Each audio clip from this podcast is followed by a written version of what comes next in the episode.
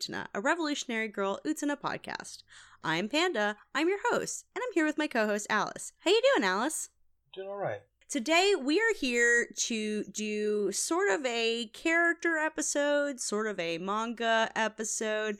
Basically, we're talking about Mikage, but also the Black Rose chapter of the manga, basically because I don't know that there's really enough there to do two separate episodes. Sorry, Mikage fans, if you're out there. I don't know. I tried to find one and all I found was Sen. How you doing, Sen? I'm great. I'm dandy. Sen, we've had you on the show before, but I don't think that we actually did our normal questions because we did fanfic those fanfic episodes and also the Evangelion episode, and things tend to get a little wild when Geo and or Yasha are on the show. So we can actually start off the show by asking you, what is your history with Revolutionary Girl Utena? Let's say um, this is gonna get a, a bit dramatic, but I'm I'm. Just I am so- here for it. I'm so excited to hear about this story. okay, so um, currently I'm the server administrator for the official um. Not, okay, it's it's official fan server for Empty Movement, and how I got to there was I finished watching Utena like when I was 17 over the school holidays. And then I was like, wow, I need to talk about this. So I went to the forums. First thing was it I did was pick a fight with everyone everyone there. so I've heard. So um, it was this thread called feminist anime, and people were calling shit like Kill la Kill as feminist, and I was like, holy shit! Now you guys, this is like this is a teenage girl in sex in sexy sexy costume, half fucking naked. Are you guys serious? Don't you know if the half naked woman is fighting, that makes her feminist? well, that it actually launched into like a interesting conversation about um, the presentation of um adolescence sexuality. Just because a, a lot of people who who say that they want to uh, fuck Sayo Togo, they, they don't actually want to fuck a high schooler. They want to, you know, they, the idea of the high schooler. yeah, they, they don't. They want that somehow makes it worse. No, no, no. They, actually age Togo or Saionji up to No, level. I just meant the phrase, the idea of the high schooler. But no, I definitely get what you mean about like mentally aging a character up when you're Yeah. looking at, especially when it's an anime character that doesn't look like a 14 year old. They didn't want to fuck literally um literally Suabuki, Suwabiki, Suabaki, What was his Suwabuki. Fan server boy. They don't want to fuck. They don't want to literally fuck Madoka, right? They just yeah, and the but high school skating is part of part of that um. I mean, some of the weaves out there definitely do. probably, There are people that want to fuck Madoka, and to them There I say, are there are stay away definitely from me. There are definitely people on Twitter right now who definitely want to do that with Monica. Stay back, A hundred demons. Oh god.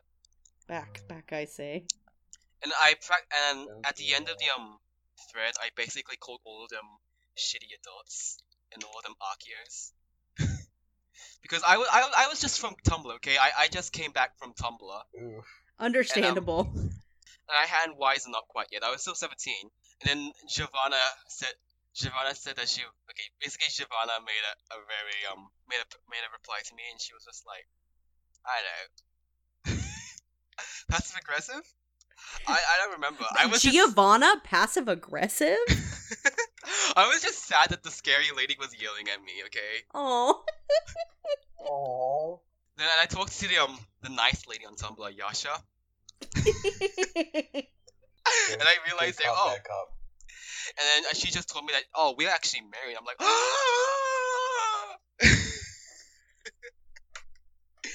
so um, at that point, I was like, oh, maybe we should make a, a Discord server. While I was con- conversing with Yasha on Tumblr, and I, I made a I made amends with um Varna eventually, and I think one of the mods, what was it? The Crescent Day Tripper. Have you heard of her? No Uh, no. head of them actually. Um, so I I think the, their pronouns are they them. I think. And, um, they were actually really really nice to me in the DM, so that, that's really good to hear. And they told me that that they understood where I came from, and then from there from there I was able to make amends with Shavana, and and then I was like, yeah, let's make let's make a server. I didn't when I made the server at, around June two years ago, I didn't realize it would get so much traction. But now you know it. it. We have over like I think we have about over 100 people. It is huge. It is bustling. I mean, I don't have a lot of experience in other like populated Discord servers, but like there are people in every channel talking like every day. We have literally 300, 300 people right now. But yeah, so um you just like made amends with uh Geo and then decided to make a Discord. I guess effectively creating the new forum. well, um, we're, we're looking to um do something with what, what was it, Pillar Fort? I've heard of Pillow Fort. Because uh, with our server, when- it's not very good for long form discussion. So, because it's only good for like chatting, right? Mm-hmm. And because the forum is pretty much dead, we'll once that once that uh, releases to the public, we're planning on using that. Well, that should be cool. Pillowfort is like a myth to me. It's a thing that like other people talk about, but I've never encountered someone who actually like uses it. I have heard of people using it, but I've just never attempted to try and use it for myself. Also, it's a paid service, isn't it? I don't uh I mean, that probably makes it better, but hmm. Maybe that worked a lot better back Yeah. when something awful didn't have to beg the internet for money. And like T- Tumblr just does all this arbitrary shit like censoring female presenting nipples. oh, yeah, the f- female presenting nipples. God. We do want to try to avoid that kind of shenanigans uh, while we're discussing stuff. How did you feel about Revolutionary Girl Utena when you first got into it? Because you said you were 17. I mean, that's not like the youngest that people have gotten into the show, but that's pretty young still. I know. It was sincere. That's that's probably the most um, summed up way I can say it. It meant something. It wasn't something you could just throw away. Like it wasn't. I don't know. Naruto, Bleach. What, what, you what, take what- that back. My boy Naruto is the most sincere. Well, okay. I, I I like some of what it says about War Naruto, but um, Utena gets you. Know? If Utena was a person, she'd get you. it's true. I'm going to regret asking you the next question, but um who is your favorite character? I'm legally obligated by podcast law to ask people who their favorite Utena character is, but I already know your answer. Okay, I had three. I had three. That makes it better. Um why don't you tell us about it? Akio, Akio, Anthy, Mamiya. okay, um why? Rogues Gallery. Uh, because well, um, okay. Other than the fact that I find Akio and um Akio and Anthy really hot. I mean I naturally. mean, you know, the fact that you're upfront about it actually makes it better. Like, I'm glad. Just, just, just wear it on your sleeve. Yeah. See. Be, be horny in public. That's the only reason I can tolerate Akio fans like you and Geo is because you have no you, you are not under any pretense that like this is okay. You're like, "No, I like these guys cuz they're shitty and also hot." If you must sin, sin deliciously. Yeah. Sin. Exactly. Zen. Zen. But yeah, so Oh. other than hot, why do you like Akio? Um, this this pair's good, but I like how they present a, like they they present like a a golden standard for gender. Like okay, Akio was what women want from a man, like the highest the highest uh, standard. Mhm. Like he's he's smooth talking, he's charismatic, he cooks, and he's very alpha. And obvious, is, obvious what every man wants for a woman, every straight man anyway.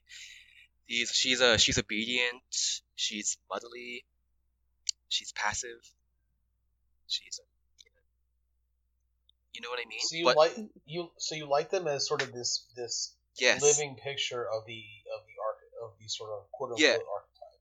Yeah, like they're- they're literally deconstructions. They're like too good to be true, and it's almost it's fascinating and creepy how, they draw people in and how they destroy the expectations of other people. They are kind of like almost too perfectly. Yeah, like they're they're so perfectly in line with those kind of stereo those sort of archetypes that by being so like them they begin to show how actually fucked up. disturbing they really are. Yeah, are. exactly, exactly. Like ah, it's, it's just fascinating that way, and like this is the what they are are a natural consequence to playing to those archetypes. Like, Okay, I can see that. But also, um, I kind of knew that Mamiya was going to be on your list, but I am genuinely interested in why, not only just because it is uh, topical for the episode. there's um not a lot to say because he, Mamiya himself doesn't get a lot of screen time. No. I think um he I like I like his interaction with gender and how he's not quite on the level of of a ma- of masculinity like and Saionji. Definitely. I mean, in the show, it's he's literally a girl in a costume. basically, and that that lends him a bit of um I, I'd say perspective and even awareness of, Mhm. of how where he stands where he stands with other people relationship wise, and um yeah he just has really really really nice quotes.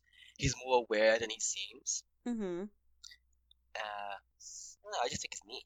I also think that Mamiya is a an interesting character and it's so weird because like we get a whole season of Black Rose but like we get so little of like Mamiya and Mikage and I guess that that's just sort of a byproduct of having such a large cast you tend to focus on the good guys more than the bad guys except for the select ultra bad guys that they get into later. But uh, it is weird that we see so little of Mamiya, given that he's technically part of the focus of the whole season. And I think um that's on purpose because Mikage-sama kind of like idealizes, tries to force him to this little box. Mm-hmm. So you only see little snippets of what Mikage thinks, sees. Which technically, this is the the Mikage episode. Uh, so before we get into the Black Rose manga, how do you feel about Mikage? I like him. I think he's the most tragic, one of the most tragic characters in the series. Oh yeah. And the fact that people forget about him and that he's he's largely forgotten is make, makes it even more sad. Uh, yeah, I think he speaks, even though he, he's he's considered a computer or like not human. I think he speaks to a very human experience. You know how depression kind of sucks all the emotion from you? Yeah. happiness. Y- I kind of see him as like a metaphor for depression, Oh, that's interesting. and um, yeah, he's he's a product of society and what people expect from men: no emotion, no way to release. Yeah. I, I can see that actually. I can see like if, since we've already been talking archetypes, Ma- Mikage is very archetypal, both of what we expect of the intellectual, but Yeah. also what we expect of man with respectability and standing. Mm. As the they both are supposed to be completely just this cold and dispassionate figure who is absorbed in quote unquote higher things. And it's nice to both he is kind of that, but he's also in- so shockingly human for Mm. somebody who comes across as being just a, a cutout of this archetype. Like he's able to feel things about two other people, and like whether or not those those relationships are healthy or not, they're certain you can you can't say that they're not there, that they're not imbued with emotion. Wonderfully said, Alice. I agree. Okay. I have one question, but Alice, you have you seem like you had something more Oh. pressing to say. I was just gonna say that being said, all of that stuff comes up through a lot better in the anime version of the Black Rose arc. I'm gonna be real with you. Oh yeah, no, the this the manga that we will talk about is very different. It shares a lot of much like all of the manga. It shares a lot of similarities with its anime counterpart, but it is fundamentally very different. But my question is, how old is this motherfucker supposed to be? How old is Mikage supposed to be? Like, he's supposed to be a professor, but in the manga, Wakaba refers to him as a high school prodigy. And okay, so like I, I wasn't sure if she was saying he was a prodigy. Was he say, was she saying he was a prodigy when he was in high school? she didn't seem to recognize him as being someone who had graduated. She didn't seem to recognize him as an adult.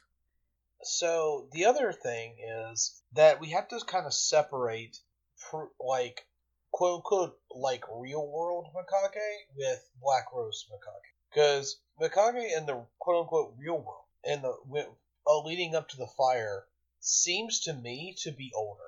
Okay. He acts a little older and more reason, re, like he he acts more like a someone who is an adult. Whereas partially because he has more freedom to do so because you know he's not a Sailor Moon villain. Um, whereas whereas like yeah like I mean when he's in the Black Rose arc and and Utsuno's experience he is basically a Sailor Moon villain so he has a little more room too. But also like in a lot of ways the the, the Mikage that exists in the Black Rose sort of pocket universe if you will like is is a flanderization of the Mikage that used to exist. Oh, So so I Mi- definitely think that they're like different ages. yeah, Mikage and Nemuro, right? yeah. Different names. Yeah. Different names. Yeah, uh, I got so confused. yeah. Are they like okay? So like, is that just a first last name thing? I'm not sure. I think um they both have the same name, Soji. Same last name, I think. Soji. Ah, okay. So it is an actual different name. I thought it was just like Yeah, I a was so first last confused. last name. thing. Yeah, because he's Soji Mikage, but then we only see uh Professor Nemuro for his or Nemuro for his uh like for the other like quote unquote what as you said quote unquote real world version uh we only get one name if i remember correctly i don't know that we ever saw another name Uh, I think um Soji is the last name. No wait, is Soji the first name? yeah I'm confused. Japanese names confuse me. I'm Asian. But yeah, so that was a question I had, and it's actually in my notes. But I just wanted to ask that ahead of time because it has it has confounded me since I read the Black Rose manga because I like it doesn't really come up in any way in the anime. It's just like oh, there's this guy, and I don't think anybody even on campus really ever acknowledges him other than like Utena, and I guess technically uh technically Anthy. Wait, can I just set this straight? Mikage and Nemuro, Nemuro are both family names, right? Um maybe? I, I think they No, are. I don't Yeah, know. All I I, know is that in the uh dub of the anime they call him Mikage and normally they call characters by their first names.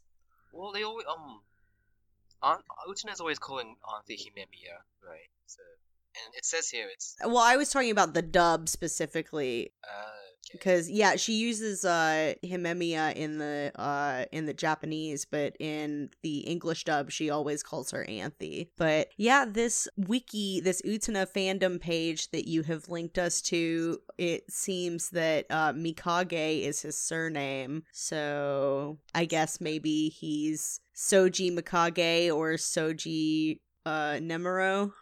I'm actually interested in the meaning of those names. So from what I can tell, I think both of those names are actually place names in Hokkaido.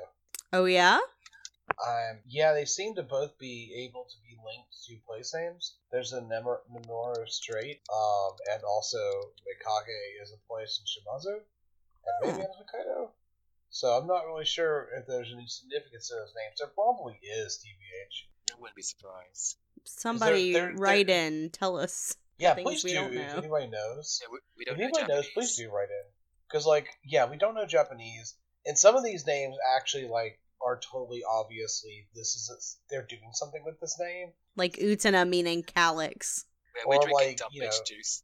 or like Saionji, like have like sharing a name with like being sort of just like um a standard political name, kind of like you know things like that that ex- require some context that we just can't really get to without a lot of help.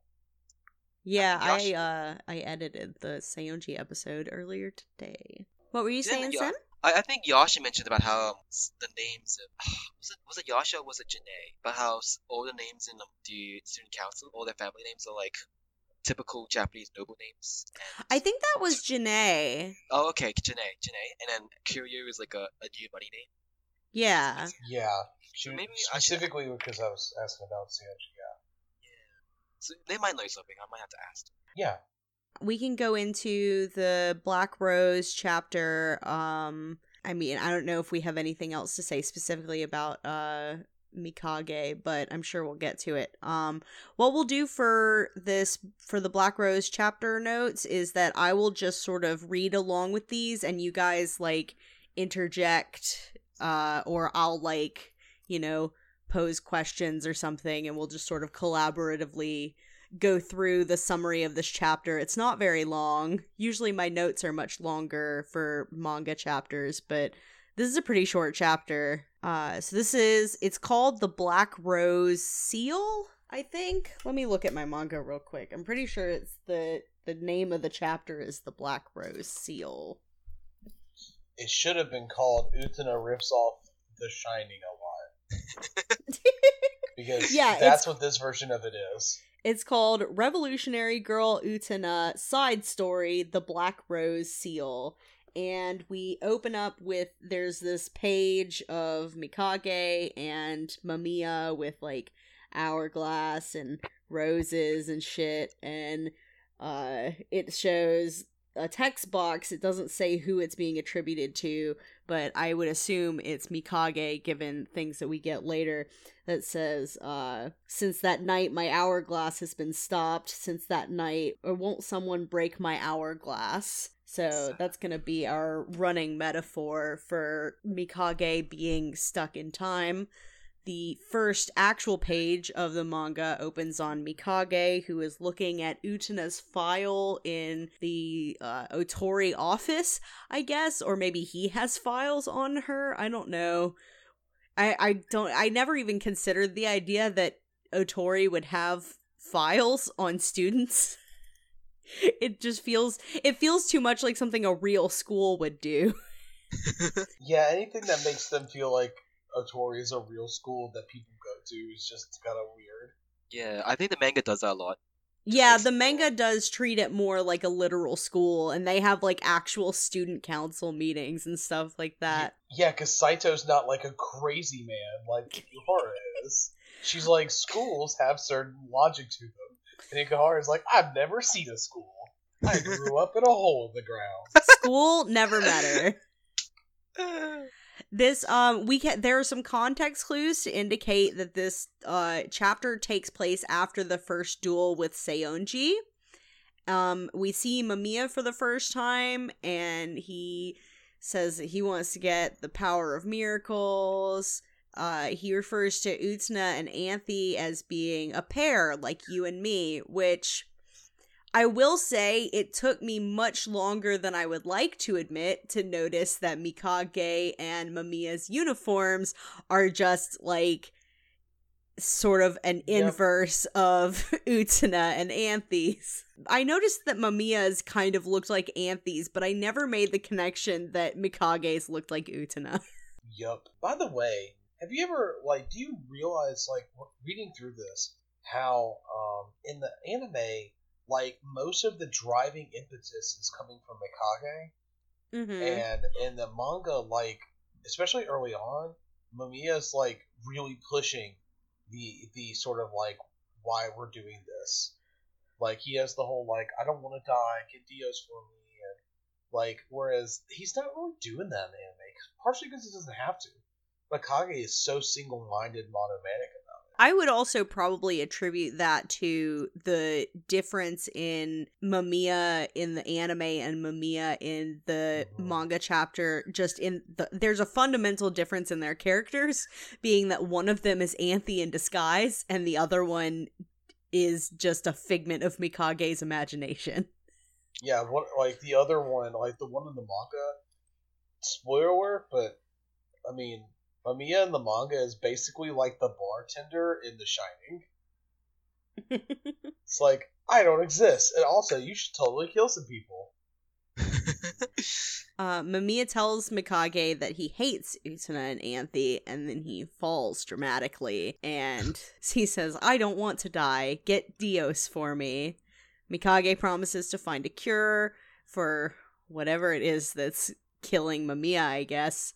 And there's a cute picture of Utena and Wakaba on this page. That's very important. It's Wakaba's birthday the day that we record this. oh yeah. Is happy it really? birthday. Yeah, happy birthday, Onion Princess. Happy birthday. Happy birthday. Utena tells Wakaba she's been seeing a guy, Mikage, on campus everywhere she turns. Wakaba tells Utena he's famous, and Mikage walks up and introduces himself, I guess having overheard someone actually acknowledge his presence. Which is where I put in my notes the question of how old is he because Wakaba calls him a high school prodigy, and that really threw me for a loop when I read this chapter. I was like, what does this mean? But uh, you guys explained that pretty well. Um, he invites Utena to his seminar. Utena asks him why he would want why he would want her, but I put in my notes why he would want a dumbass like her, which is true. Um, he says he'll tell her anything she wants to know, and then Utena's like, anything. By the way, do we ever establish? Do we ever establish what kind of seminar this is? Like, what is he good at? What is he teaching? Uh, like apply applied occultic metaphysics? Like, what is going on? child exploitation arts. I mean that that is a legitimate course of study. We just call it, you know, a business major. we call it seminary school. Oof, that was too spicy. anyway, um, Ouch, Jesus. so uh, yeah, I thought it was interesting that Utena, like, he says, "I'll tell you anything you want to know," and Utena profound dumbass that she is, like, just thinks that he's like gonna tell her all about the weird stuff in the school. That's the impression that I got is that she's like, he must know what's going on, and not like he's gonna tell me about this seminar he's hosting. oh god. Everyone's Um, holding the idiot ball, I guess. Yeah. Uh Utena visits Miki in the library, who is surprised that Utena is invited to the seminar, which is when Utena says, Are you implying that I'm stupid? but if the scabbard fits. Uh, he tells her about Nemuro Hall and how hundreds of boys were buried alive during a secret experiment. He shows Utena a picture of Professor Nemuro, who is literally just Mikage with glasses, and Utena's an idiot, so she just thinks, Where have I seen that face before? Literally Team Rocket again. Literally 10 minutes ago, girl, where were you? Uh, she goes looking for Anthy, but she only finds Choo Choo, and she asks Choo Choo, Did she go off without telling me again? Which makes me sad. The implications of what that means. Oof. I, I just I just got that. Oh yeah, that was I read that and I was like, ah, it was it was a wound in my heart. Uh, Choo Choo points towards Nemuro Memorial Hall, and Utena goes inside. Mikage is there and asks her if she's looking for the Rose Bride. He says he'll lead Utena to the Rose Bride. He tells her that he knows all of Anthy's secrets, and I love this part where Utena My favorites. Utena says to him in response, If Himemiya has secrets she doesn't want me to know, then I don't need to hear about it. Oh, it's just my heart melts on that. It's just adorable. She's so precious. I love Yeah. her. Like the manga has like little parts that I really really loved. The rest I like, give I, I don't really care for, but um, I I like more of the manga than I thought I was going to like, given what I had heard about it before. But uh yeah, Yeah. like there are just especially these sweet little character moments with Utena that is where it really shines. Uh Utena says she wants to leave, but Mikage won't let her. Anthy shows up and she's in her bride dress. Mikage shows Utena his black rose ring and challenges her to a duel. Anthy explains that he's a Black Rose duelist and that he also got his ring from End of the World. He says when he wins the duel, he's going to kill Anthy and make Mamiya his new Rose Bride and to give him eternal life. And is it? I have written. I think I'm pretty sure this is just Utena, but it, I have a quote written down that says, "This is weird." I mean, that sounds like something she would say. Just this dumbass, like, this is weird. You're a weirdo. She's uh oh uh, no, I'm gonna be able to come up with this joke. Uh, Mikage's a weirdo who keeps his boyfriend in a pencil box. Oh my god. Ew. Anyway, Oh, it gets worse because of those like coffin things. Oh, God. They slide out like the pencil boxes do. Oh, Utena Mikage duel, and it looks really good because Saito is an amazing artist who is able to really make these duels look awesome. Utena finally realizes that Mikage is Professor Nemuro and asks, Why haven't you aged? And again, what age is he supposed to be? I guess she's implying because that was supposed to have happened many years ago and he still looks like he did in the picture, but it's just. This vexes me. Uh, Mikage has no idea what's going on either. He just does what End of the World tells him to. He says he's been working alone, so Utena asks about Mamiya. Then he gets the upper hand and says he's won. Utena realizes that Mamiya died in the original fire and tells him, Mamiya only exists in your mind! Mikage Just like. Oh, sorry. I was just like the bartender from The Shining. See, told you. Mikage tries to kill Anthy to take the power of Dio so he can bring Mamiya back to life. We get the classic Utena lunge with her sword, and uh Mikage, I guess, thinks to himself, she's come at last to break my hourglass. Dun Minamura Memorial Hall starts crumbling down. Utena tries to save Mikage, but he accepts his fate and tells her to go without him. He thanks Utena for setting him free. The hall crumbles. Utena finds a black rose ring in the rubble, and Utena and Anthy hold hands, which is nice. Yay! Yay! It's actually quite sweet. I like the little scene where they just like take each other's hands while they're standing there looking at the ruined hall. It looks it's nice. Watching on all the corpses, all the dead people. Indeed. So, I'm gonna go actually contradict something I said with the last, with Yes. the uh, movie manga. Go ahead. Ooh.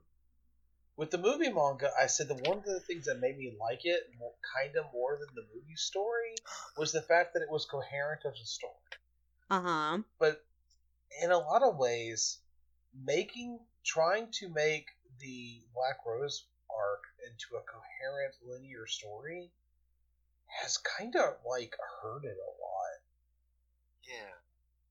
It there's something really missing in um in how the Black Rose arc has been condensed into just a linear, simplistic story of Utena and Mikage. Because to me, what a lot of what makes that arc work is that that dichotomy exists in the background of everyone else. Like everyone else finds themselves between the thesis and antithesis of Utena and Mikage in such a way that Mikage is then able to prey on. Like that's where you get the sort of the um, the elevator scenes for all of those people is, and how they realize that they cannot be one thing, and so make the mistake of believing that they must become another. I think that this chapter definitely suffers from being only one chapter and being a rather small one at that.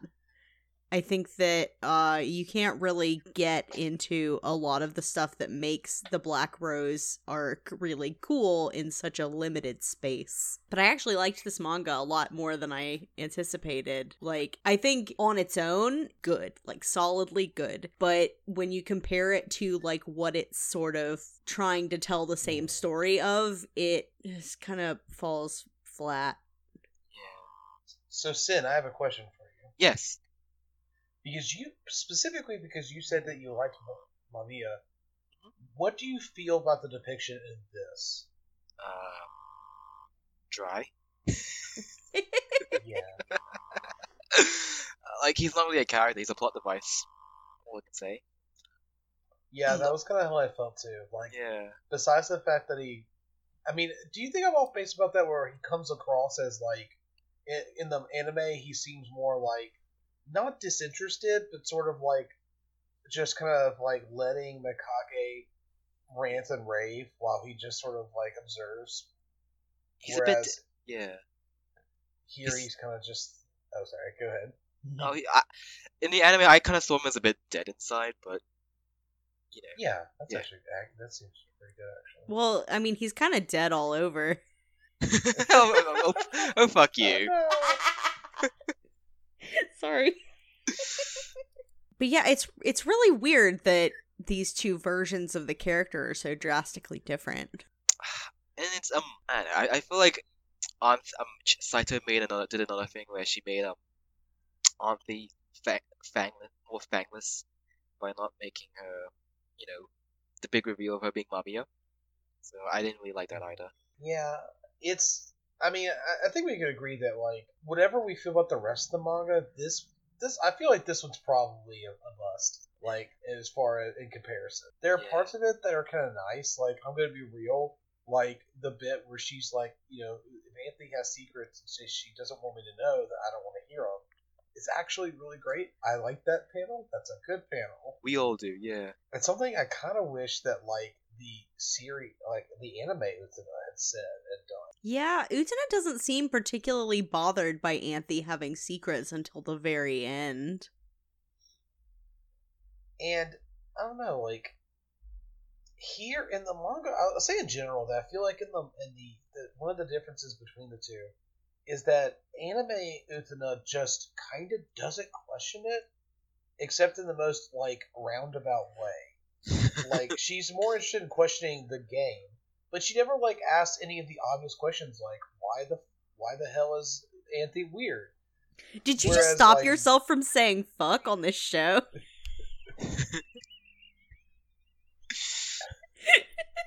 Here I am. Here I am to record, and I'm being attacked savagely by my erstwhile comrade. Am- ambushed, if you will, for my for my not fuck saying.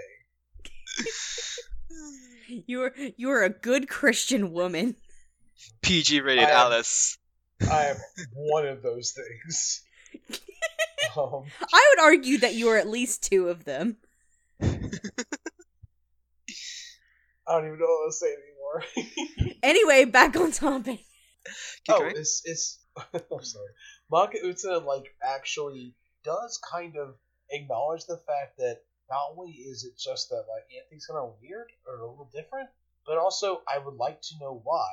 But she also doesn't push. Like she just she's more obvious about it because it's just a different tone, and a different tone allows her to be. Because you know, Saito is not busy trying to fit in every bizarre twirling rose that she can. Her roses stay still, like normal roses.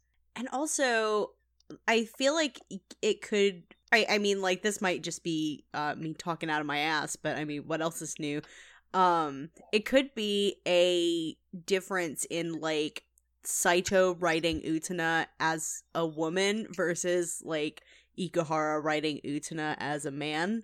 Like Yeah, it it feels more likely that Saito might have thought like why is she not asking any questions whereas Ikuhara is like eh yeah it makes sense that a 14 year old girl wouldn't be asking any questions about what's going on yeah. As well I'd as the agree with fact that, yeah, that's that is pretty accurate.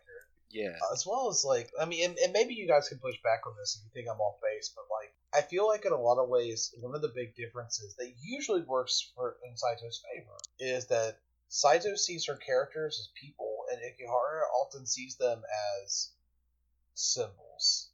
or ideas Like, does that sound over? Does that sound kind of at least somewhat on the level with you guys? I think I I would- agree I wouldn't. I don't think um. I don't know, because to me, I don't actually think. s- Um, I actually think Ikuhara. This is hard to say, but I think the anime.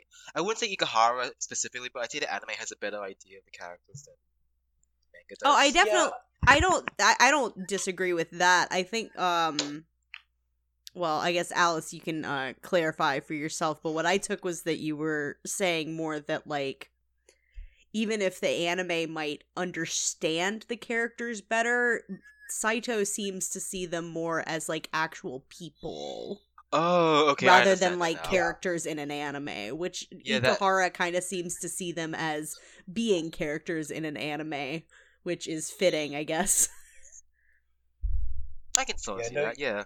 yeah, yeah. Because I think you're right. So the anime does understand how these characters would work. Um, the difference for me is less, you know, that the anime doesn't get them, and more that like the anime. Sometimes the anime is willing to let them just be like normal kids. Like occasionally it actually does, like with the, with the badminton. scene.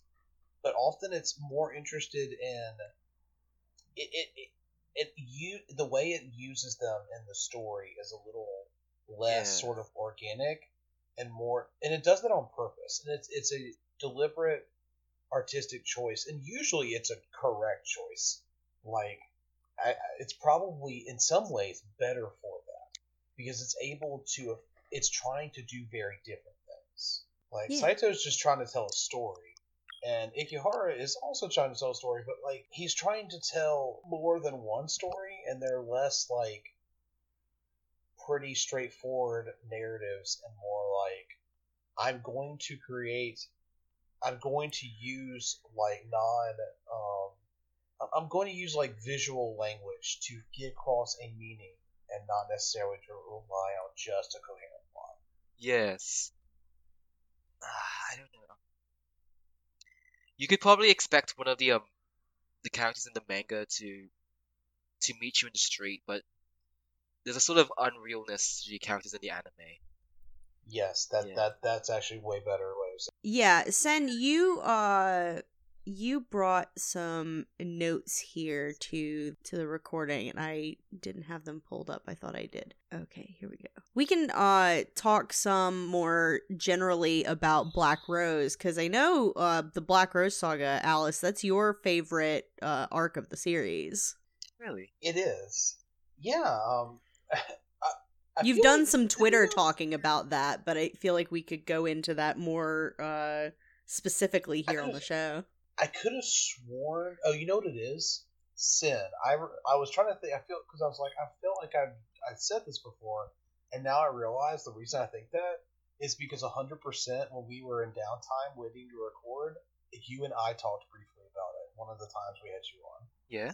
I'm pretty sure. Maybe I'm pretty sure that was you.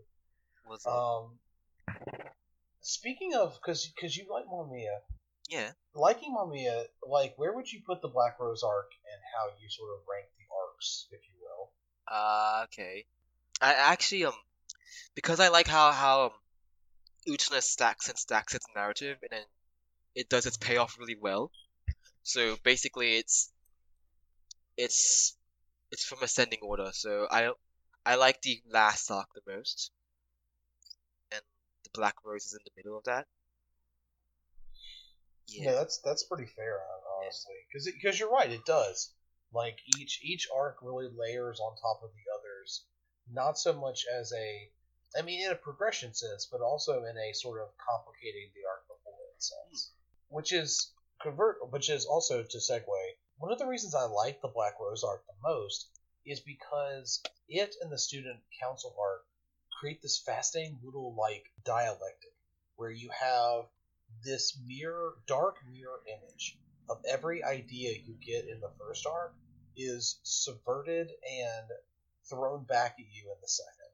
Like the whereas the first arc is all about aspirations and sort of like people like all all all the all these people pretending they have problems. Like the second arc is about people who you we who just who actually have these severely just they're broken people. They're people who have either broken themselves or are somehow in some way kind of beyond where the student council is. Hmm. Like they're not just sad or want power. They're people who like their goal is to kill Anthy. And that's so different.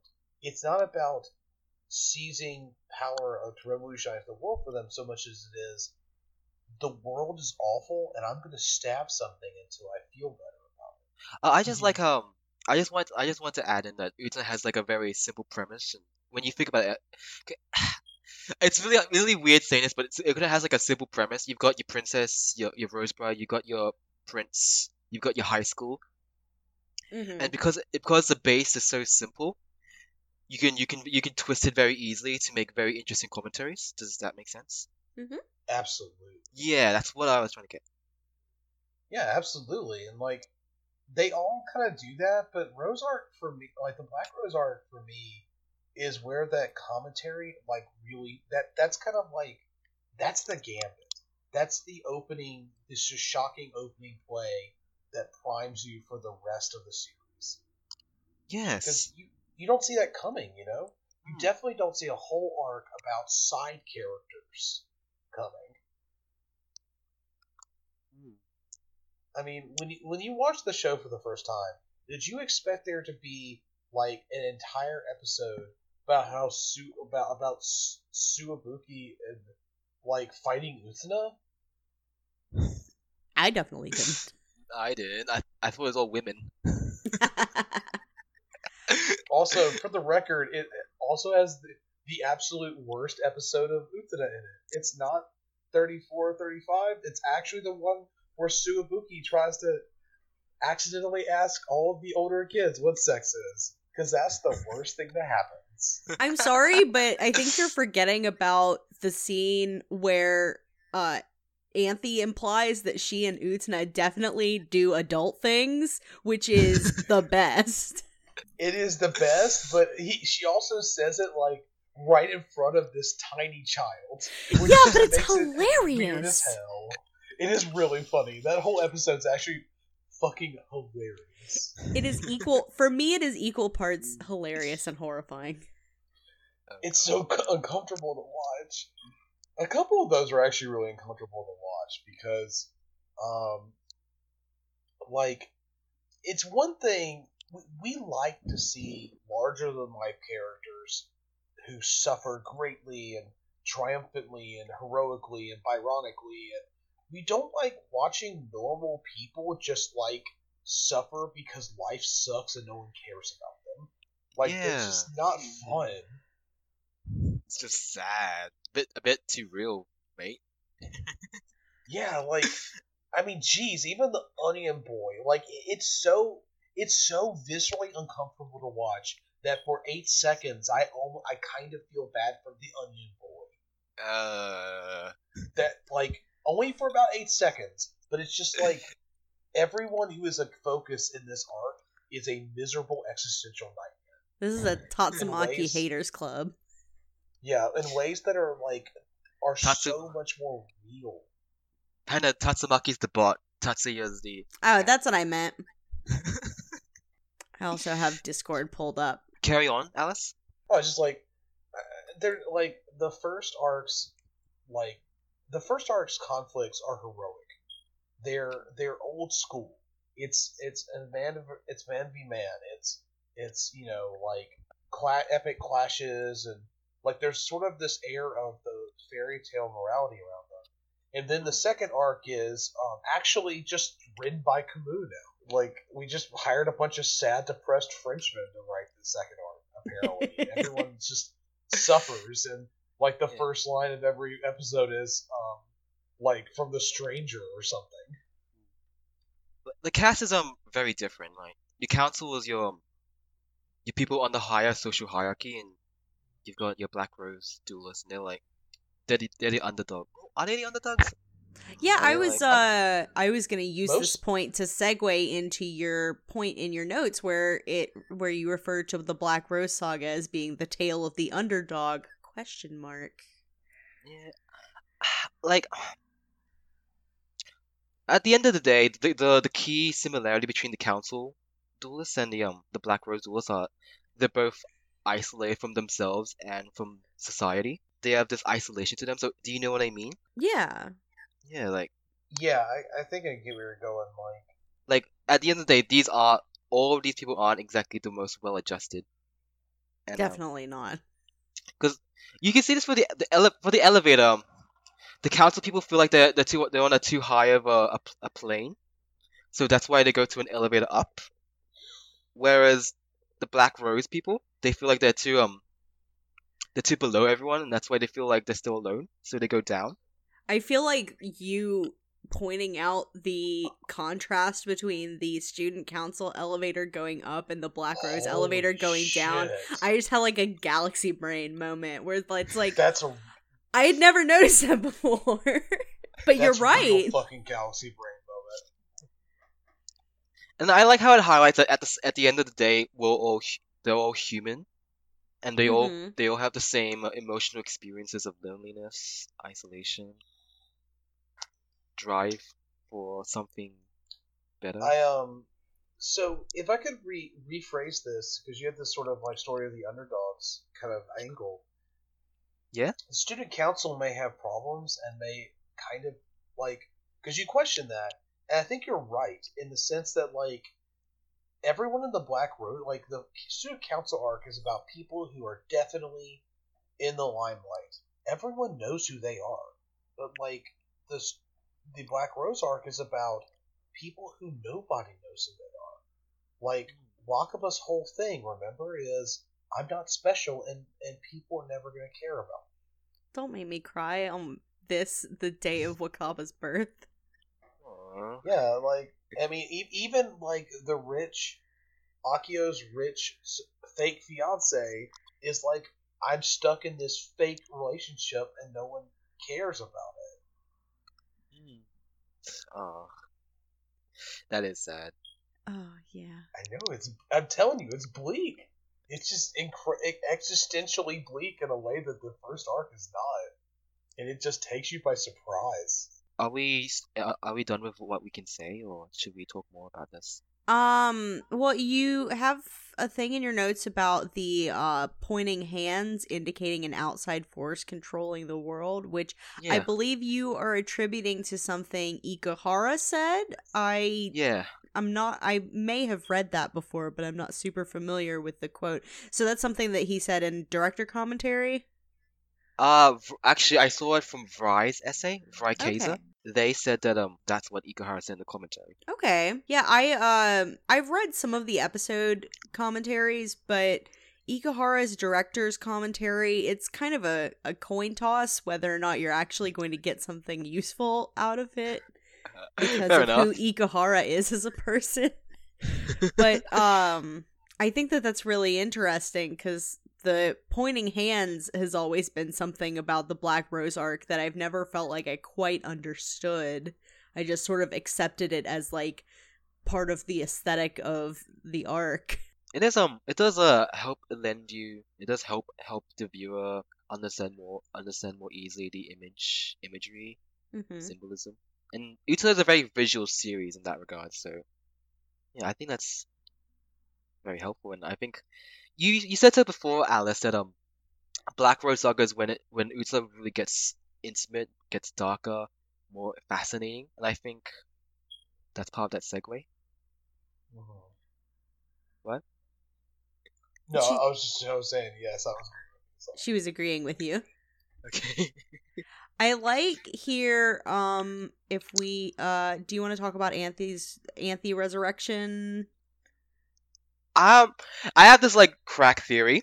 Okay. You know how you back in the flashbacks in the Black Rose Saga, you see how um how there's Akio, there's Mikage, and there's Tokiko, and there's Mamiya, but you don't see Anthy. You guys know that, right? I guess I hadn't noticed, but you are Yeah. correct.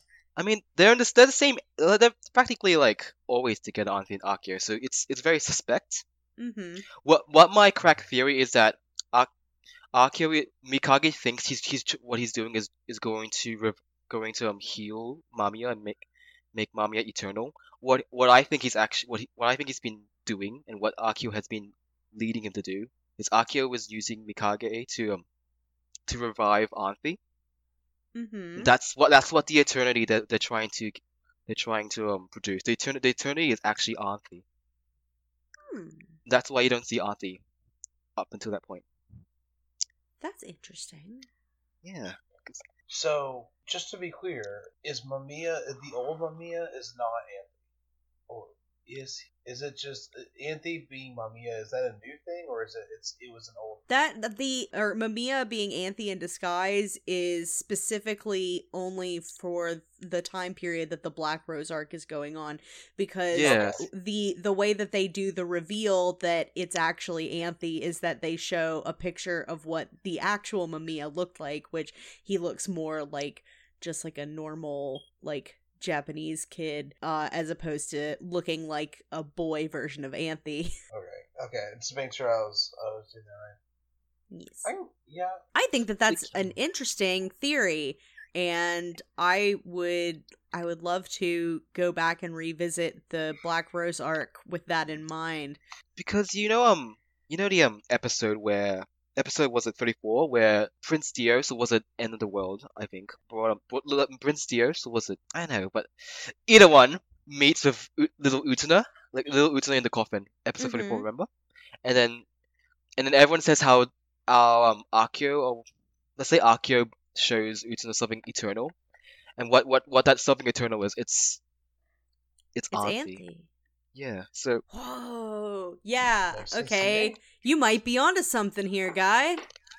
Thank you. I mean, I know it's a very um curative, logical way of Mhm. thinking thinking this, but I know I it it does line up if you think about it. I think that that's neat. And that's not something I had ever considered as a possibility. I just sort of I don't know that I ever really thought about what they were Yeah. actually trying to accomplish.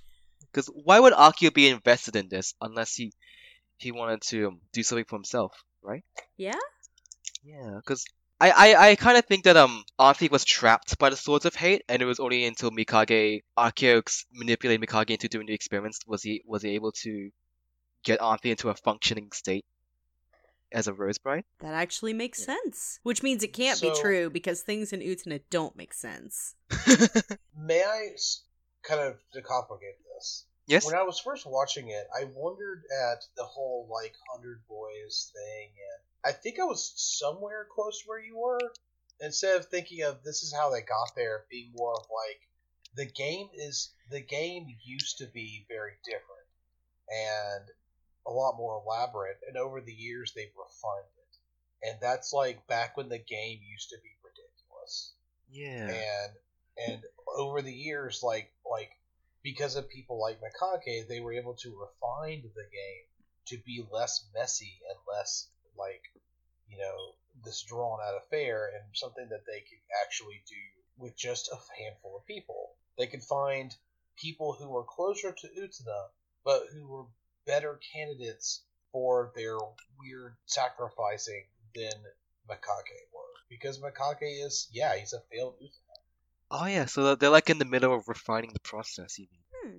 Yeah, so like back in the day, they were just like, yeah, we just get a hundred of these weird little motherfuckers, and now we only need like six. And what what are they um what are they trying to harvest? Like psychological disturbance or something? Th- this is when it becomes a Sailor Moon episode. They're trying to harvest energy. Energy. Feels a bit Madoka too, actually. Yeah, yeah, it does. It would be more of a Madoka if like someone was if the person harvesting the energy were doing it from like thirteen year old children specifically. Ba-da-ba-ba-da-bum. Um, the Nami would make the best magical girl though. I think she'd beat the shit out of everyone. I would fucking love to see Nanami in Madoka World. She would basically Yeah. just be uh oh, what's her name? I always forget the red one. Kyoko? Yes. She would be like her except more Nanami. She just curbs up everyone. Yeah. be great. Yeah. What real quick, what type of magical girl weapon would Nanami have? Cowbell? I also thought cowbell. Okay, Nanami as a magical girl in Madoka verse would definitely have.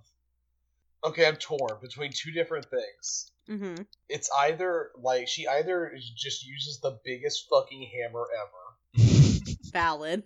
it just comically large, or she definitely has a golden diamond encrusted minigun.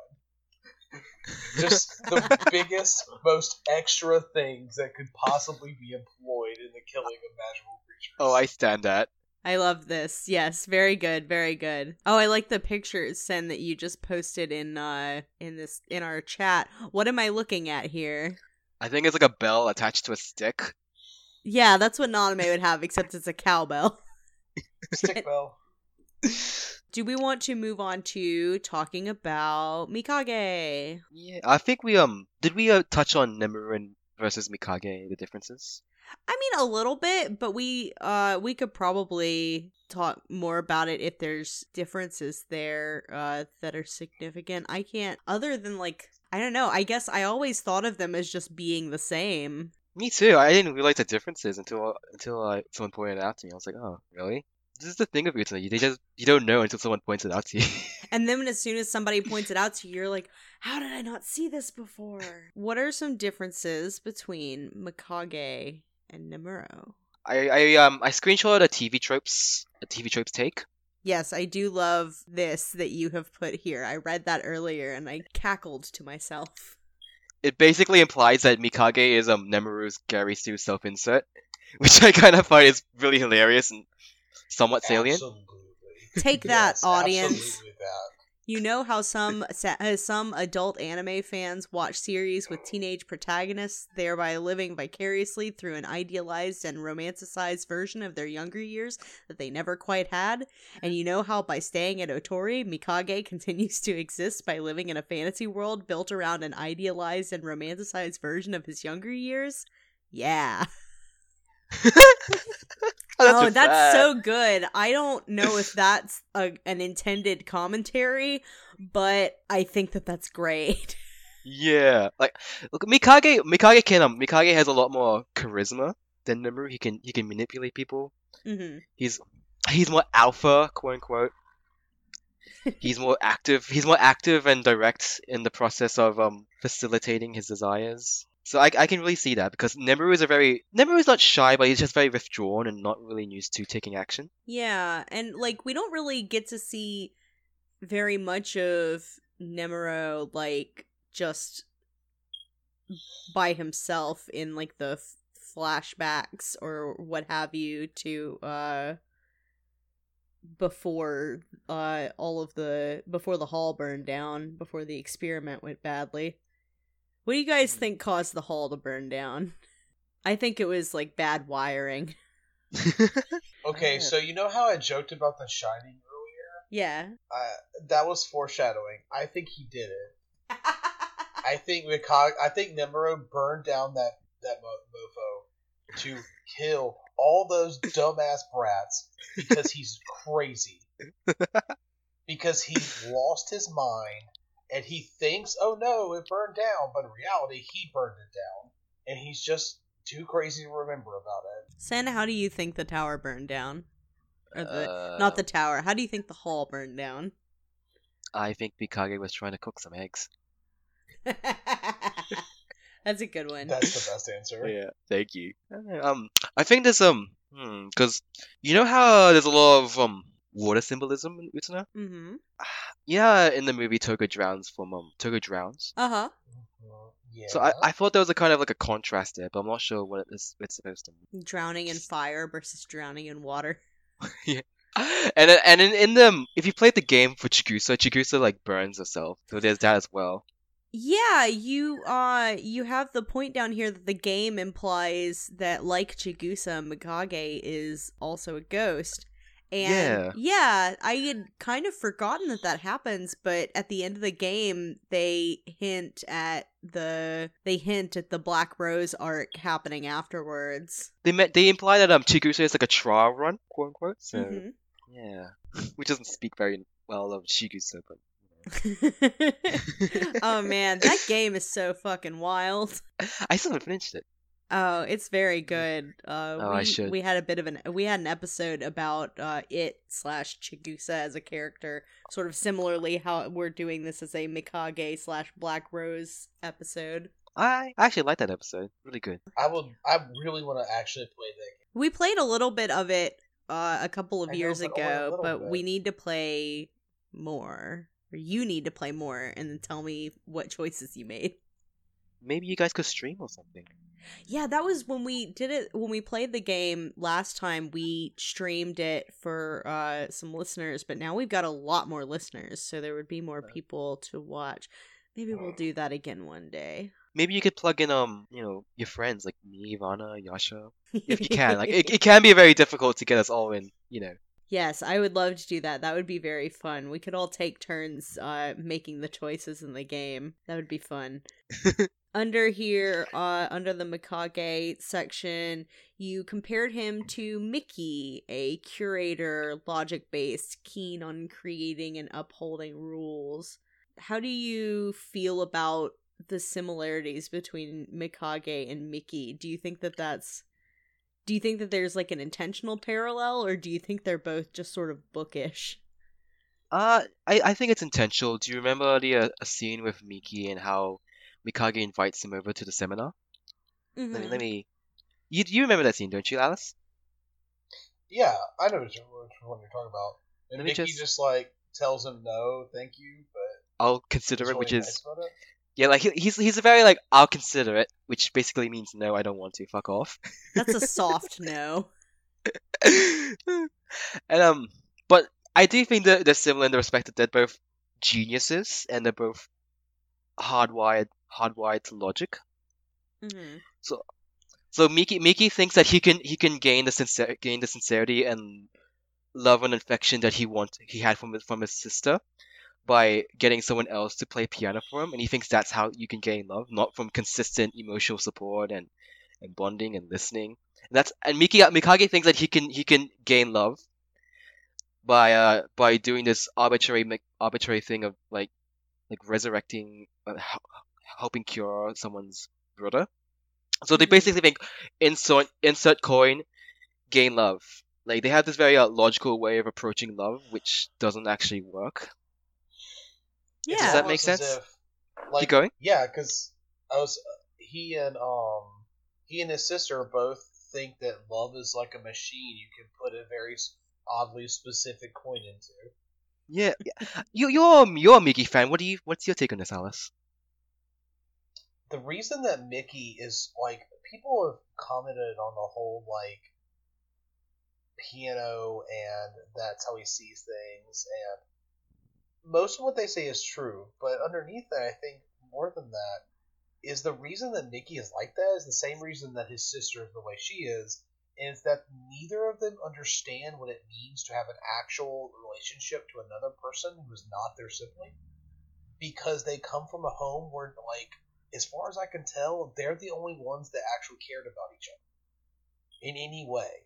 And so Hmm. when that relationship went bad, they don't know how to have other relationships. some real Ah. flowers in the attic shit going on That's actually really really good, really salient. Thank you. Yeah, didn't think of it like that. I mean, there's a little bit of that in Mikage too. Like he's not that bad, but his approach you uh, uh, you have this in your notes too. But his approach to the relationships with um oh, what's her name?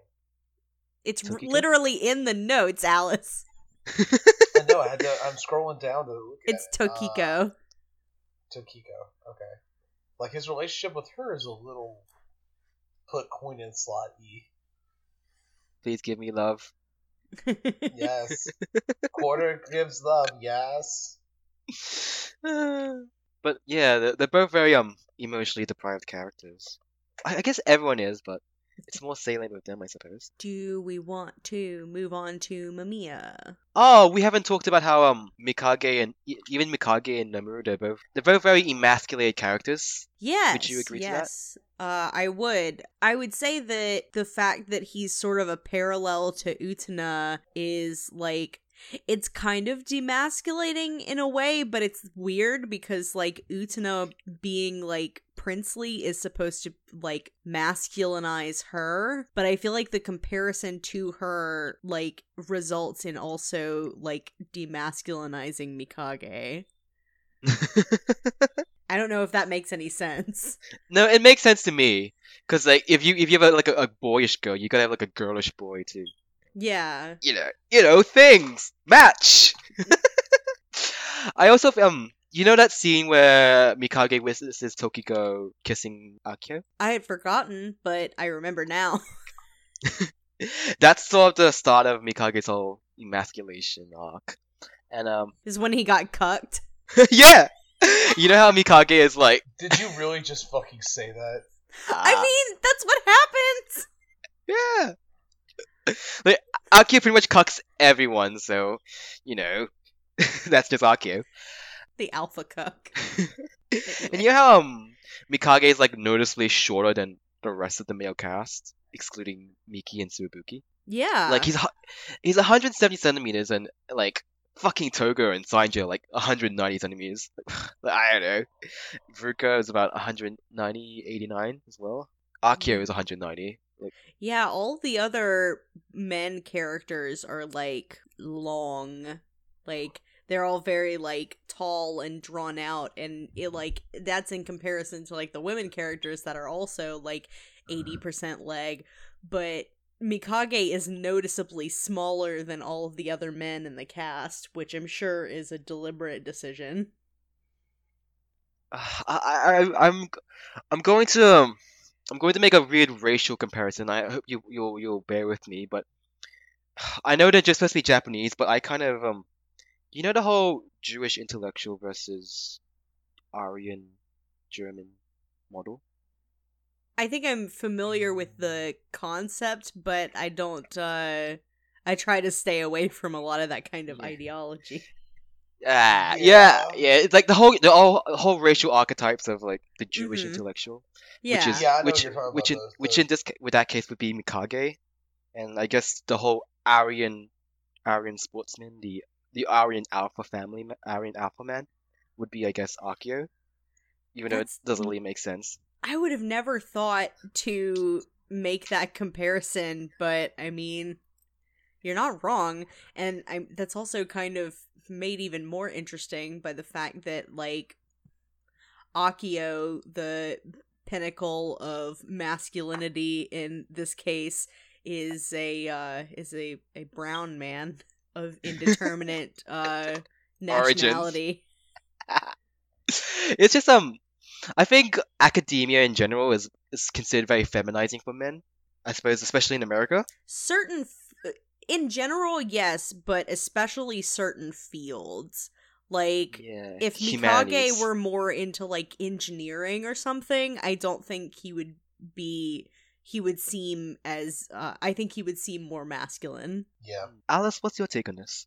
tell us Um, about the demasculinization of academia Th- I mean, it- for me, I think it, I see it going back quite a ways. Like, I actually go farther back than I think that Sin has gone with those archetypes to back to the Middle Ages.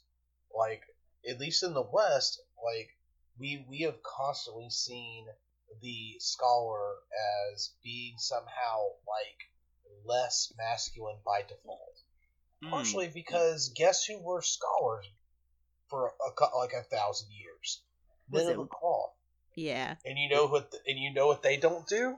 fuck What they're literally not allowed to do. Yes, they're Fuck. not allowed to fuck. And Ah, if you can't fuck, that's that means good. you aren't really a man. And I like that's where I trace it back to. Ah, And that's a there's good little one. bit of that. Yeah, and think about how Mikage interacts with people. Like, i mean he You know, runs a that- confessional booth think about it. It makes it sort of like insert coin and slot, get love thing make a lot more sense when you think of him as this weirdly virginal, like I've never been cool enough to have a girlfriend, kind of like oh god, I had a horrible realization. Mikage is kind of like what if incels grew up to be slightly less awful? oh my god What if, what if incels were not obnoxious, just terrible instead? it, it kind of makes the whole um I I have a thing for the, the my I have a thing for like mi- ma- little boys like Mamiya more salient. God, Uh, yeah God. we are going really hard on uh on the priesthood in this episode not a direction i anticipated but i did also start it so Yeah, this is this has been our most stridently anti anti papist episode yet. That's just what we do, I guess. sorry not sorry 2019. I, I do want to interject and say that there's a reason why um because Mikage is so emasculated, there's a reason why he feels safe engaging in masculinity with um Mamiya because Mamiya is very muted when it comes to you know being a man. So there's a you see what I mean? yeah Yeah, and I, you you made a really good point in these in these notes that I want you to kind of stretch out for me with this idea of um, there's a weird unintended parallel with how like the sort of the fetish fetishization of Disabled. Of disabled women on dating apps. Yeah. Can you, can you kind of like stretch that out for me a little bit? 'Cause I'm, So, like- I'm fascinated. There's like a, a the trend around dating apps, I think, on Tinder where um, women women that are blind and women that are deaf, they have to hide their their status because because they're they're like chasers. Ugh, you know what I mean by chasers, like um people who actively seek out these women who are blind and deaf because they are they are perceived as more feminine and submissive and less likely to fight back. You you know how fucked up that can be. Yeah. Yeah. And it's the same thing with like Asian women or like yeah. Yeah, it's yeah, like uh, it, it, it's there, and like I, I, now that you pointed that out, I definitely see that in, in So- sort of their relationship as it's shown. Yeah, and that's why um Mikage feels so safe engaging with Mamiya because you know, Mamiya can't fight back really. Mamiya is not Akio. Mamiya is Mamiya is terminally ill. He's was a very young boy. He's dependent on his sister practically. Yeah.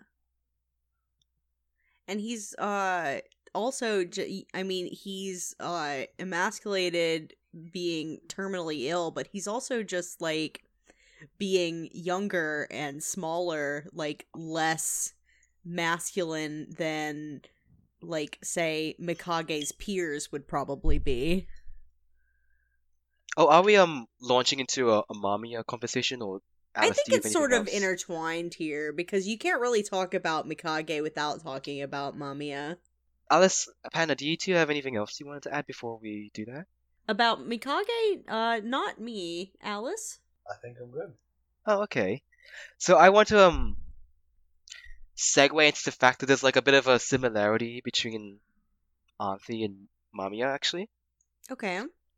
So I know um Yasha and Janae are very fond of the similarities between Togo and Anthy. Yes. And I, I I mostly agree. I mostly agree, but I think there's like one key difference. Toga thinks he can cheat the system. Anthy just thinks the system is safe. She doesn't she doesn't have any any pretenses that she can cheat it. She just thinks it's safe. So she can she can go along with it. And I think Mamiya is similar in Anthy in that regard cuz right from the get-go, the, one of the um, first things Mamiya says is that there's no such thing as eternity. And I think Anthy has a similar sentiment. There's no such thing as eternity Mm-hmm. but he he does he does admire the fact that people people go go for people have high goals. People do want to reach for eternity. And that's what I that's what I think that he means by the quote of we don't actually we don't, eternity doesn't exist but a heart we think that a, a heart that yearns for eternity is beautiful which basically means if you even if the impossible doesn't exist if you if you go for the impossible you are you are to be admired. Yeah I think that maybe one key difference in uh like the comparison of Mamiya and Anthy in terms of how they view the system is that I think Anthy might see her position in the system as a form of cheating the system like because Akio is controlling everyone but he's controlling Anthy in a way that she knows she's being controlled like she Mm. can sort of see herself as being above the rest of the system even though she is still being manipulated just like everyone else is but Mm. i i had never thought about the two of them seeing the system as like being safe i mean Anthy definitely sees it that way i mean we can see how comfortable she is in her position up until the end of the series It's predictable, you know. Sometimes And the monster you know is better than uh, the promise of a better world. better the devil you know yes And um, I think that ma- part of why Mami is just letting it happen to him, like letting Mikage and Tokiko do whatever he wants, because Mamiya knows that unless Tokiko Tokiko can't like basically Tokiko will fall apart if she if she realizes there's no hope. So she he lets Tokiko believe that there's hope there's hope to cure him, even though he, to Mamiya knows that there's no such thing. Which is where where he which is where he which is where he gets that whole quote from. We don't eternity doesn't exist, Mikage a heart that yearns for eternity is beautiful, and he, Mamiya does in some way admire Tokiko's drive to to save him. Yeah. And I think in, in that way, M- Mamiya is a bit more mature than Tokiko, because Tokiko thinks Tokiko, Tokiko also thinks she can cheat the system. Yeah. The problem, what was that um Audre Lorde quote about the system? Um the master's house can't be It has to do with the the master's tools can't bring down the master's house. Is that the one you're referring to or Yes, yes. I'm I'm looking it up. The master's tools will never dismantle the master's house. I think there's there's an opening quote from Archimage. I still remember. Yeah, I would not be surprised if uh I actually no, I know for a fact that that is uh one of the opening quotes uh from Archimage cuz I remember looking at that when we were talking to Jude about Archimage and Jude also made a a point uh, in writing Archimage to make all of the opening quotes from uh, women writers because she was tired of all of the other fic at the time pulling from sources that were all dead white men. Uh, you really should go listen to that episode. It was good. I I plan to. I plan to. I'll I'll I'll, I'll say it. So for the master's tools will never dismantle the master's house. They may allow us to temporarily beat him in his own game, but they will never enable us to bring about genuine change. Which which I think is perfectly encapsulates Utsuno, honestly. It really is the perfect quote for this series. Like that's that's the whole deal. Like Utena, it like in being the prince is trying in trying to be the prince, she is trying to dismantle the master's house with the master's tools. It's it's not until she's able to realize that like she shouldn't be trying to be the prince and trying to save the princess that they can really set each other free. Exactly. I love it. Alice, do you have anything you want to add? Alice has to wrap up soon, I believe. Yeah, honestly, actually, what I was thinking of saying was basically what you guys have said, like that Utena's buying into the system, even though she's wanting to be something better than perhaps it deserves, is always going to end up repeating its problems. Her problem is not that she's not a good enough prince. Her problem is that she wanted to be a prince, and the way that that Dios was at all. Yeah. Yep, exactly. Um, we have uh since we're going to need to wrap up soon, we have one last bit here in the notes, which is about Tokiko. Did she genuinely love Mikage, or was she only manipulating him, much like how she was attempting to seduce Akio? I think this is an interesting question. Because I like to think Tokiko has fangs, like like she's one of the more um fanged characters. And I don't think um but there's a, there's a reason why Tokiko is is invested in Mikage and like it does speak to me that why would why would Tokiko somehow some some way just like you know why would you want to be involved with someone leading the experiment, helping you to helping to cure your brother unless you are invested in curing your brother, right? I don't it- think that she didn't care for him. I just don't think that love Yes. was I think it was the love for her brother that was the impetus for her caring about Mikage and caring about him doing this project that he was on, doing these experiments is cuz really what she loved was her brother and she wanted to see him get better. and to do that he had to um, she had to um really go after Aki Mikage. Yeah. But- I think in some some somewhere along the way, Tokiko began to develop some feelings, something genuine. mhm.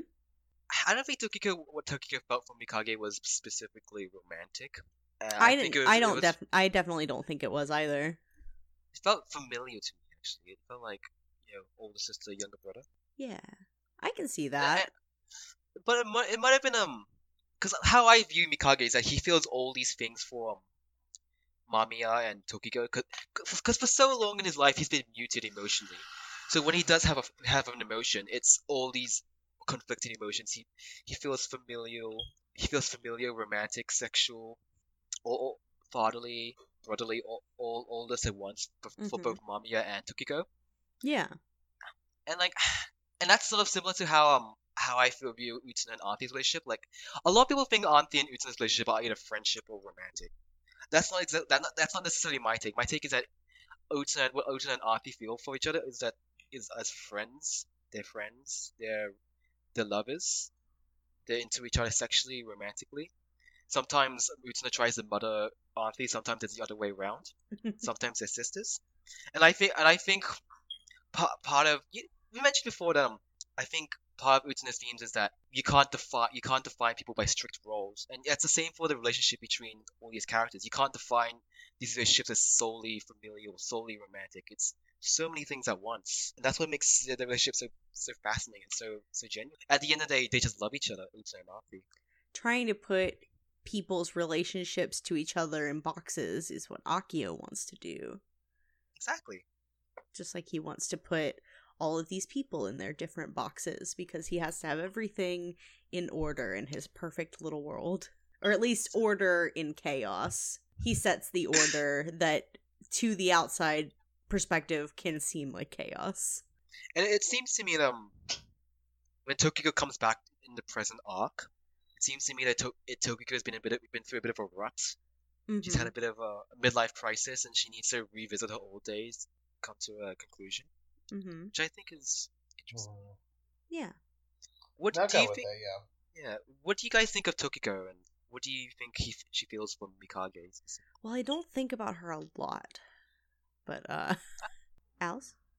As Oh, I was just gonna say, honestly, it feels like it feels like she doesn't have time to really be romantically attached to him. But like, were they to stay in touch afterwards? Possibly. I don't know. Like, it, it's sort of like she's so kind of wrapped up in her brother that she doesn't really have any time for anything be, beyond that. Yeah. fair enough. Yeah, I I also uh feel similarly. She seems very sort of single-minded in her goal, which is to cure her brother or support that which is attempting to cure her brother. And I would probably have to go back and because it's been a while since I watched Black Rose arc specifically, I would probably have to go back and look more at like the way that she interacts with other characters. But I honestly just I mean, I was joking at first, but I don't really think about her that much. Uh I she just sort of in the grand scheme of things just seemed like another background character, but even though this is the Black Rose arc, she doesn't really get uh you know, like her own episode. I think that's um very symbolic of how Tokiko knows her place in the world. Like Yeah. she's matured since then. Yeah, so she knows that. She, like she, she's not like the council. She doesn't think she's more important than everyone else. She, Mhm. she's um. Yeah, she just knows her place. She just knows that she she's not supposed to be a main character. and She's satisfied with that. She knows where she fits into everything. I think we can move into uh if anyone has any closing thoughts uh since Alice needs to leave. Do we have any closing thoughts on Mikage, the Black Rose arc? Um, I don't. I think we're good. Black Rose arc underrated by lots of people. Oh yes, good. that one. Yeah, people are saying that it, it people think that um the Black Rose Saga you don't need it to watch Utena. You can just skip past Oh, that. that no, that's so you definitely need it. that's so need it. bullshit. That's so bullshit. No. what about you, Al? What about you, Panda? I I didn't I kind of felt similarly to that like the very first time I watched Utena, but that was more just because I hadn't really taken any time to think about the series beyond being like this is really fucking weird. But like in having rewatched it for the show and talking about it more like I can't possibly understand how anybody would think that you can skip Black Rose arc because like it sets up so much for the rest of the story that like if you skip it like what are you like I don't know like that's it's the first time that we see like the it, it's the first time we see Anthy being you know secretive and like having more going on it's the first time that we see that there's something clearly going not going right with whatever Akio is doing and it's our introduction to Akio to begin with like I feel like trying to write it off is a mistake I think that Yeah. it's very important and it's also just got a lot of really good character moments that you wouldn't expect to come out of this show because it involves so many characters that are not like the main cast.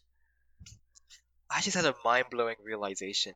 Tell me. So you so you know how um, anime, both shonen and shoujo, they're, they're very much they're very much body arc. So, oh, what's this arc about? Blah blah blah blah blah blah blah. Mhm. We're, we're past that. What's this arc? They're always stacking arcs upon arcs upon arcs. Mm-hmm. Mhm. And you know how in um the Black Rose arc, everyone literally forgets what happens because Mikage's de- Mikage is gone, Mami is Mhm. gone, to- Tokiko's gone. The, the whole hole is crushed down, and like no one no one remembers at all. Mm-hmm. And you know how it how it, it's that's that that uh, that feeling of emptiness, the feeling of that of passing and grieving of what's passing is kind of conveyed by that. Mm-hmm. I kind of see that as, a, as like a isn't that kind of like a commentary on that kind of like like do, do you see what I mean or Yeah, I can see that. Like, it reminds me of, uh, like in, you know, cartoons where, like, everything resets at the end of the day. yeah and that that, that cyclical nature of it is, is very is very on the nose I, I think Yeah, that's really And neat. And there's like a there's like a cap like a cap of at the um, at the final episode when is about to leave Otori there's like a there's like a, a cap of the the destroyed hull Mm-hmm. do you remember Yes. And I think I think that's that's a nod to oh we still remember that that didn't that didn't just not happen, but yeah. Yeah, that's really neat. I think that's a good place to end the episode. So, listeners, if you would like to follow us on Twitter, you can do that at Utsunacast. If you'd like to follow me on Twitter, you can do that at Impandanata.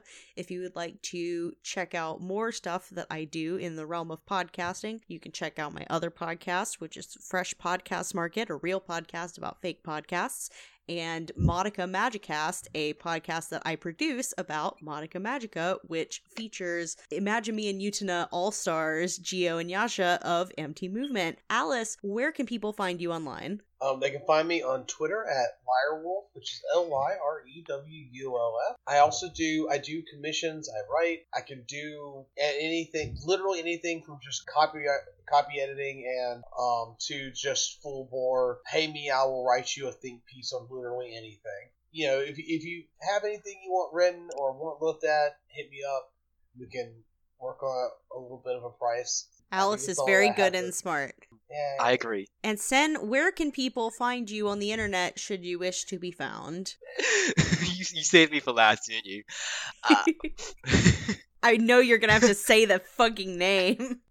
Feminist Archeo on Tumblr, and you, if you want, you can shoot me a DM if you want to join the server, just because that's where I mostly hang out. That's where everyone else mostly hangs out.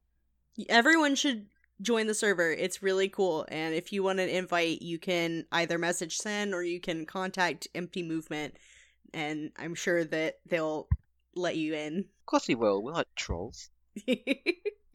well, that's debatable. Oh fuck you. um, Lol. If you would like to email us, you can do that at imaginemeandutena at gmail.com. That's uh, the best place to get in contact if you would like to come on for an episode or if you have any feedback about the show. We would love to hear from you. And you can follow us on Tumblr, which is mostly dead at imaginemeandutena.tumblr.com. We are a Patreon supported podcast. You can find that link pretty much anywhere you can find us on the internet. We love our patrons and we appreciate you very much but the show will always be free to listen to and downloads. I've started putting out episodes early for patrons, so that's good. And if you would like ep- early access to episodes or access to outtakes and whatnot, that is the place to get that. Alice, what were you going to say? I was gonna say, I mean, we might get lost in like the limbo zone for a while, you know. So please donate to our getting out of other strange dimensions fund. We are stuck in a strange dimension, and only your dollars can get us out. Please help us build a bridge of dollars. I think that's all of our things. If it's not, I don't care. It's late. I want to go eat a snack before bed, which is not a good decision, but I'm going to do it anyway. Revolutionize the world, everybody. See ya. See you later.